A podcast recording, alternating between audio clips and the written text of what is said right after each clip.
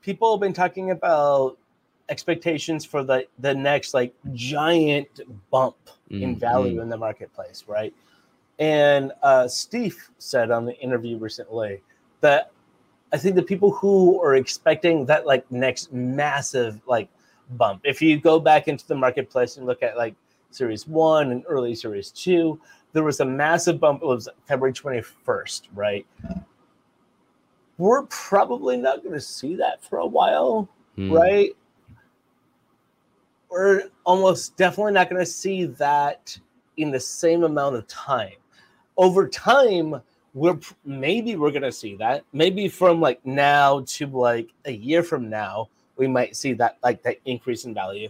But in that condensed amount of time and that amount of a jump, there were just too many factors that were happening at that point in time, including mm. the fact that there was literally just a few thousand collectors at mm. the end of last year. Uh, none of us were amongst them. Mm-hmm. Most of the people who were actually uh, content providers weren't amongst them at that point in time. I think like That's a crazy. couple of the guys from First Mint were maybe a part of it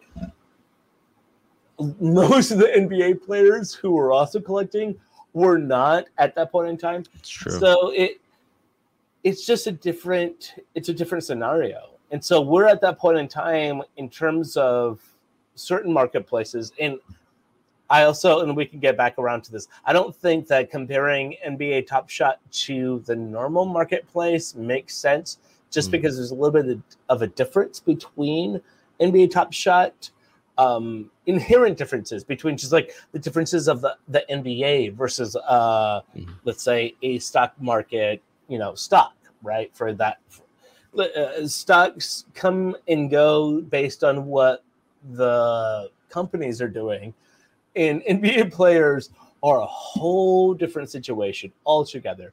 Somebody can go lights out, right? Like the NBA is filled with professionals and they were competing against each other. So to rise to the top is something else.